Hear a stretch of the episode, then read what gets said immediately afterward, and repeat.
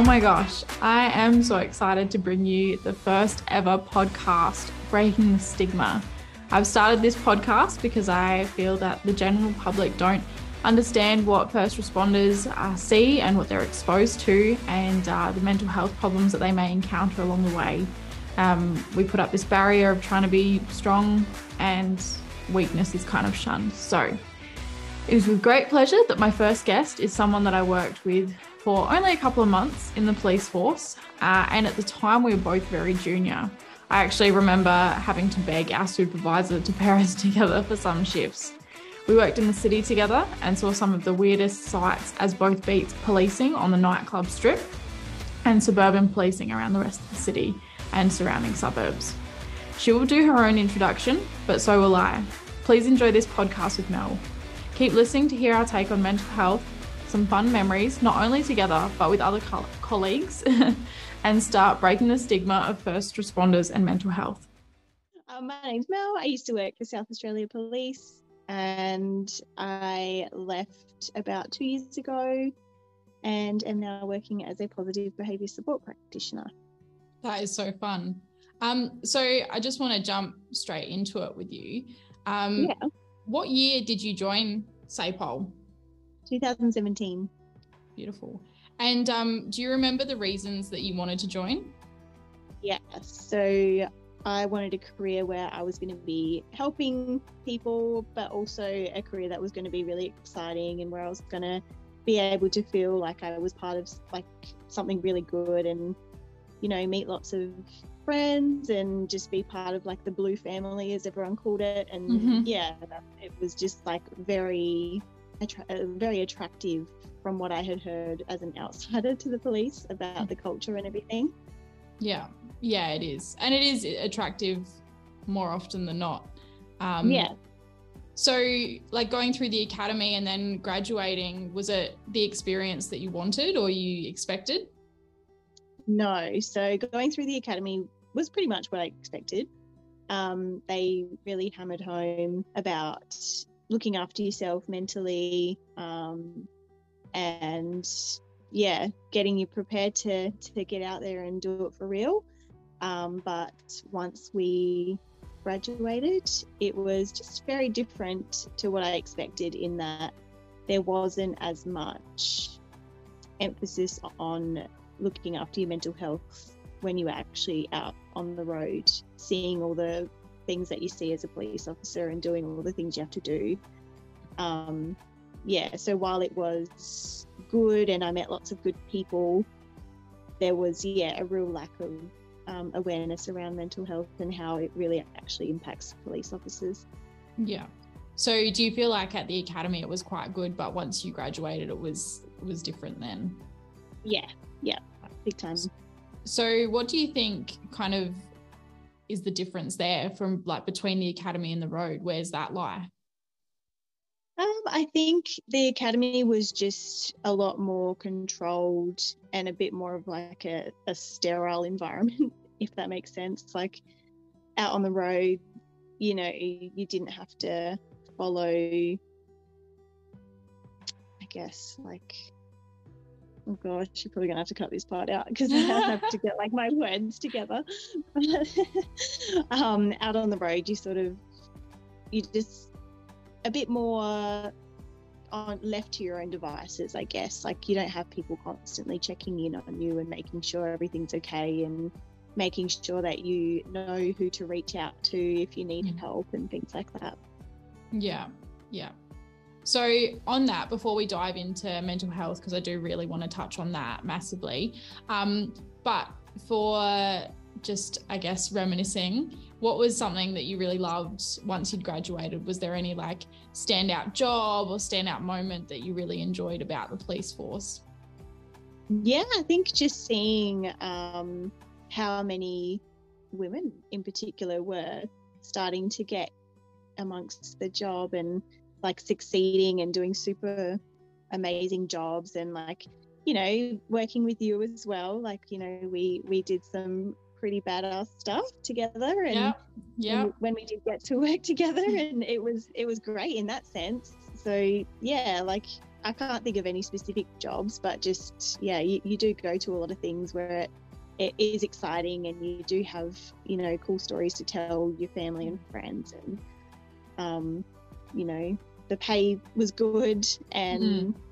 you know yeah you meet a lot of good people. I think it was more the friends that I made. Yeah, I definitely found that um, since leaving, that's one of the things I've missed the most. You know, you go to work and you're like, you're just kind of hanging out with your friends, um, yeah. which is super fun. Um, I actually remember I can do a good moment um, when we were working together, and we made an arrest. Um, it was some guy in a in a building, and he was stealing copper, and that wasn't That's my favorite right. part. Yeah, my favorite part was um, when we got to the cells. Without saying any names, we got the crankiest cell sergeant that has ever existed. Yeah, another one. yeah. And he was like, Who let you two work together? Like, you two junior people.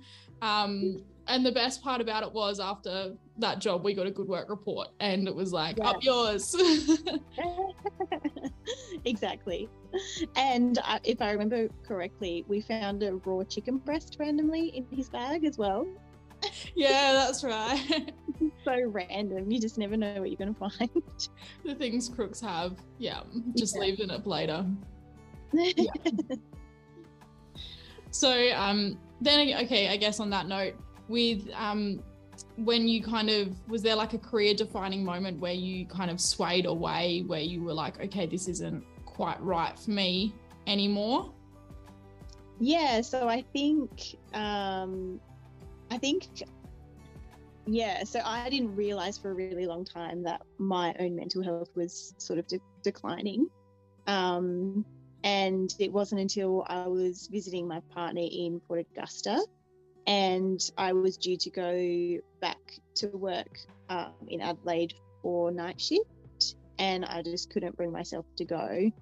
And I broke, like, I just basically had a breakdown and was crying and telling my partner I just couldn't do it um, yeah, and that's when he was like, I'm pretty sure you need to like talk to someone and either get off the road or think about, you know, maybe doing something else career wise. And that was like not even an option for me at that point. But then when he said it, I was like, oh, wow, maybe that is something I need to consider.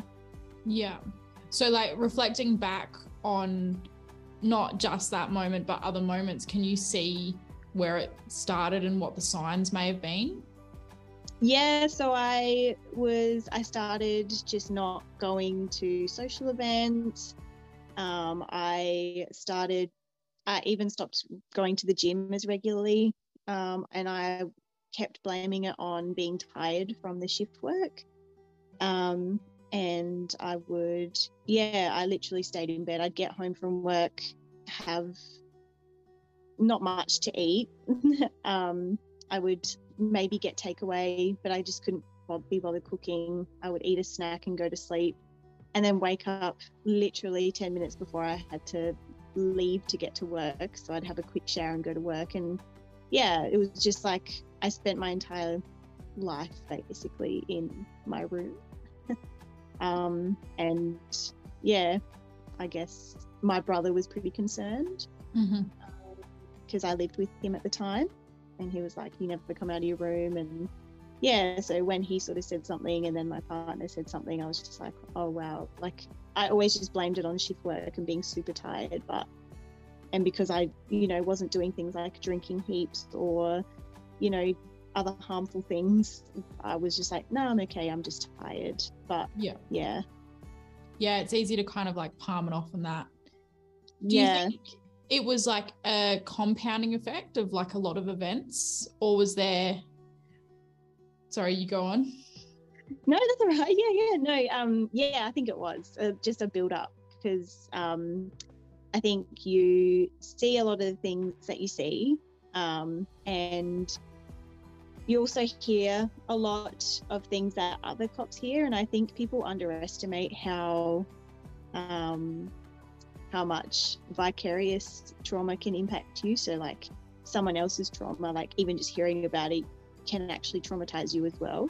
Mm. And so, you know, there was this big culture of talking about you know, really messed up jobs that you went to. And, um, you know, while I understand a lot of cops deal with things with dark humor, like it's huge, Mm. um, it's also, it also can be super damaging to people who don't deal with that stuff all that well.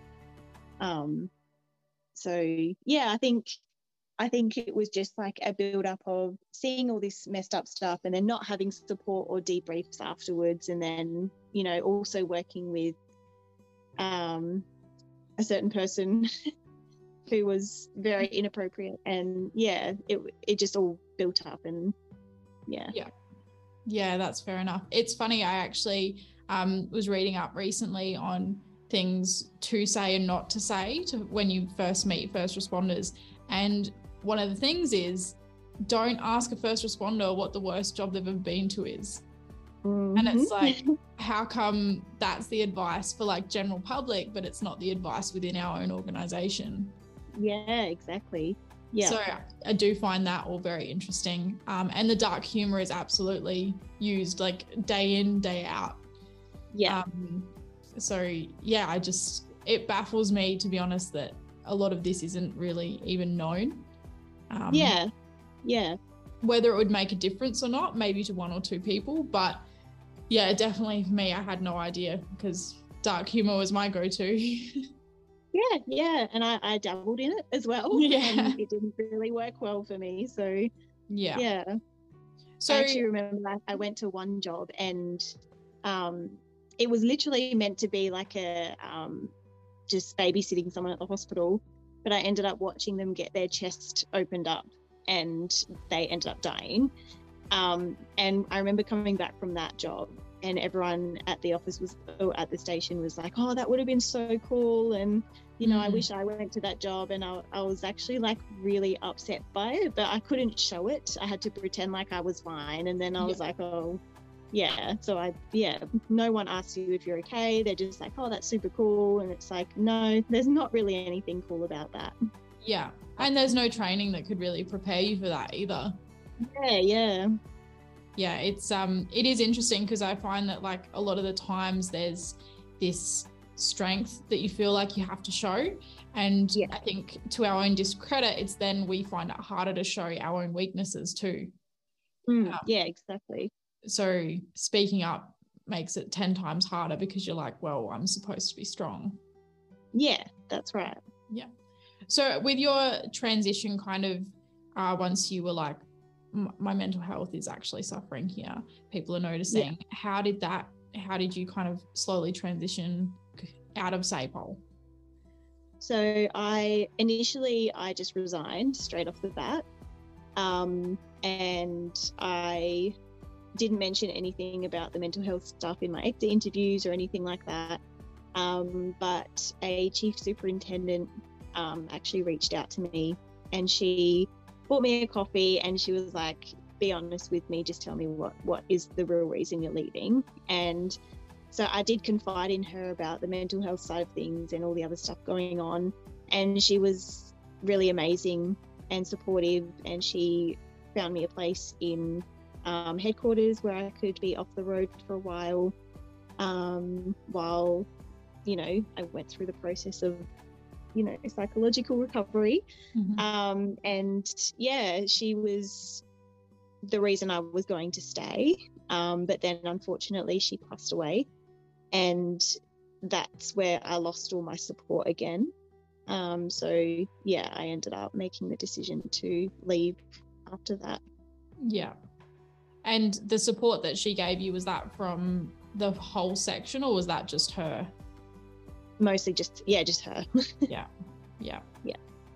so then i guess um it begs the question now if if say i was to join the police would you give me any advice or if anyone has just joined the police for like longevity in the job like is there any kind of tips and tricks and things to look out for Yeah, I think just like don't be afraid to see a psychologist, seek mental health um, help, I guess. Um, yeah, like go to an external psychologist you know, there's so much stigma around using the police psychologist, and everyone's like, oh, you're going to lose your gun and all mm. that sort of stuff. But it, you're not. Like, there's no, yeah, just because you're getting help doesn't make you any less of a police officer. Like, just because you're struggling, even if it's one week into the job after you've graduated, if you're struggling with a job, that doesn't make you weak and it doesn't mean you're not a good police officer. It just means you're a human who needs mm. some help. yeah, absolutely. I think as well, um, something that I struggled with a fair bit, and I don't know if, if you did as well, was um, speaking out and being so junior as as the rank structure kind of dictates is that you know you're not allowed to feel things unless you've experienced like 10 plus years and you have crippling PTSD which honestly I don't want to get there so yeah. um, like what are your thoughts on that um I think yeah that that's a really tough one because you know you get those crusty old police officers who will you know, be super negative about mental health. And it's really hard when you're in such a junior position to speak up against them. But I just think just be true to yourself and remember that, um, yeah, asking for help is is never a bad thing. There is always someone else who will support you if it's not that crusty old police officer. There's, you know, um, if you're a probationary officer, still you should have some sort of mentor, um, you know, one of the bosses. Like you can reach out to anybody, reach out to HR. Like it doesn't have to be someone you work with that you reach out to. Um, yeah. yeah. Yeah, I think that's so important because I feel like because of the hierarchy and that structure yeah. that most, I guess, it's paramilitary and police, but any hierarchical organization has is that you don't reach out to bosses. Like you go to your sergeant or you go to whoever's next in charge. Um, yeah. But I think that if there was some way to break the stigma around like bosses are human too. Um, yeah. Just approach them. And if they don't want to help you, there'll be another boss that wants to help you. Yeah, exactly. So yes, it was um I've actually got a quote that I found recently. Um, and it was through listening to another podcast. Um, oh, cool yeah, it was one uh, interviewing Keith Banks, who is he left Queensland Police and he's extraordinary. Um, but I want to get your thoughts on that as on this quote as well, and it's um, beware that when fighting monsters, you yourself do not become a monster. Yeah. Um, I resonate with that quote. Um, I think that was one of the reasons I also left SAPOL was because I felt myself becoming a different person Mm-hmm. um, mm. because of the job. So, yeah, that's a really, really good quote because it's really good to be mindful of, you know, not becoming a monster, I guess, but like not becoming skeptical, not becoming cynical, not becoming this person who's just jaded and, and hates life mm. because all you see is people's worst days or all you see is like really horrible things. And, you know, it's really easy to fall into that pattern but yeah it's yeah that's why looking after your mental health is so important as well to, so that you avoid falling into that mm. i think it also um it's just begs the whole like you are who you surround yourself with so mm. if you graduate to a team and you've got crusty senior connies then you're not you're not in with much hope unfortunately but um, yeah. i guess like on that note is there if someone kind of is in the job at the moment and they feel themselves maybe because of this like they're questioning their mental health like maybe i am in that position um, is there anything that you would recommend like any questions they could ask themselves or would it just be go to go to your local person and ask for help um, I think just asking yourself or just reminding yourself why you joined the job and reminding yourself of who you were before you joined the job and, you know, like who you want to be. Um, yeah, and reaching out for help, I think. Yeah.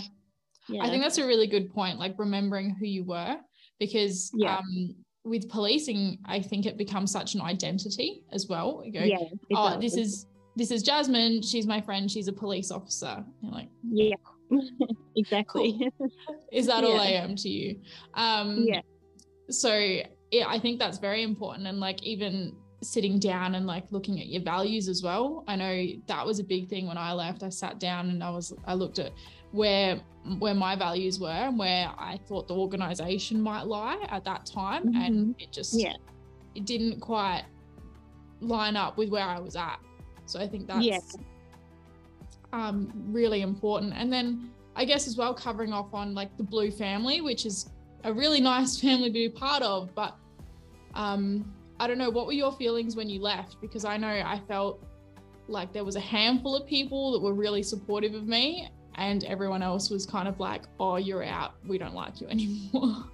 Yeah, that that's a huge thing. Um, the blue family, yeah, they're there until you're not there, if that makes sense. Like, um, yeah, I totally agree with you. I had the same experience. Like, I probably speak to like a few, like a handful, like you said, people yeah. who I worked with, and uh, yeah, everyone else has just sort of dropped off because we no longer have that police talk in common. So we no longer really have, you know, that connection, if that makes yeah. sense. So whereas like a lot of other jobs I've left, like I've still got heaps of good friends from from those jobs. Like it isn't the same sort of cut off. Yeah, absolutely. I agree with mm. that because I think going into policing, you know, when you pair it up with someone, it's the um, this person could potentially save my life at the end of the day. So you build yeah, that bond exactly. very, very quickly with them. Um, but that doesn't mean that you've got things in common. Um, and then I also think that that's where it comes in really important. And I don't think it's, I, th- I know that it's pushed, but I don't think it's pushed enough that you really have to like focus on your outside of life with like with any, I think, organization where people are first responders because um, I think it's very easy to get consumed by it. Yeah, yeah, I totally agree with that. And focusing on friends that you have outside of the police. And, you know, my partner is a good example. He's still in the police and he, you know, when he's not at work, he's not at work. Like he doesn't talk about police stuff. He doesn't, you know, only hang out with police friends. Like mm-hmm. we do so much that isn't police related. Um, and I think that's why he is still quite mentally well and you know coping with the job quite well because he has that really good work life balance. Yeah. Do you think that's a conscious effort by the two of you to do that? Definitely yeah, yeah. especially right by him. He was the one who was really like onto it and then he sort of got me onto it as well and then yeah. Yeah. How did it work when um you were both police officers um, it was probably worse because we didn't want to talk about work with each other when we were at home. Whereas now, like, you know, I can tell him all about my day at work and it's not, and we're not doing police talk. Like, we're not, mm-hmm. we don't get into like tangents about like, I don't know, police related stuff. And yeah, so it, it is like much better. Like, I don't know, I can't speak for everyone, but I I find not being both in the job is much healthier for the relationship. I don't know about you, but yeah, yeah. I think that um, again, people can just fall into the trap of maybe they don't have anything in common, but yeah, the job is so strong that you have that one thing in common, but it's yeah. not enough at the end of the day usually. Um, yeah. So yeah, but you can definitely see people getting consumed by it, totally consumed by it, which is yeah I mean, it's hard to watch, and I've I've seen people go through it. I'm sure, like with yourself as well. Um, yeah. And then I also think, like, for a lot of people, it's super brave when they go off the road. Yeah. Yeah, me too. And um, people are often seen as weak when they get go off the road, whereas yeah. quite the opposite. Yeah, absolutely. Um, and I think also I was talking to a good friend of mine the other day, um, and we were talking about mental health um, eh, comparatively to physical health, and we yeah. were kind of discussing why we don't we don't understand why mental health isn't treated the same as physical health because it's like if you had an injury you know you'd go to a physio and you'd get it treated. That's just like the normal practice. But with mental health everyone's yeah. like i'm fine i'm fine i'm fine. And then all of a sudden you break down it's like it could have been very small yeah, exactly. Yeah, that's right. So I guess um, just to end things, I want to touch off on. Do you remember like the weirdest thing you saw? So not like the grossest, not like but like the weirdest. Like we touched on the chicken thing before. I remember one lady, I searched her and she she didn't want to be searched, but she like lifted up her boobs and just like stuff came pouring out uh, from underneath and underneath one of them was like my friend's watch that had been stolen like earlier in the shift. Um so just like the weirdest thing that i saw was that i was like oh this is your watch. What's going on? Yeah that's that's pretty funny. Um uh, there's so there's a few but i guess the first one that pops to mind is um me and one of my colleagues went to a house where it was um, a potential break in, and the lady who answered the door, her hair was like completely matted. Like she was just this poor old lady, and her hair, her hair was just a mess. And she, yeah, she said that she woke up and her hair was matted, so someone must have broken into mat like for the purpose of matting her hair and i just remember being so confused like why we but yeah poor thing oh, there's so many people like that where you're like oh yeah. that wouldn't have happened we're so sorry though yeah yeah we still searched around the house just to make her happy but oh the poor matted hair oh, all yeah. right well on that thank you for joining and thank you for sharing your story. I really appreciate it. Um, this is the first of many, many podcasts. I have reached out to a lot of friends that I know that have struggled with mental health but also love what they do. Um, and I have a lot of really great guests lined up. So please tune in and uh, come back and listen to episode two. Thank you, Mel. Now let's break that freaking stigma.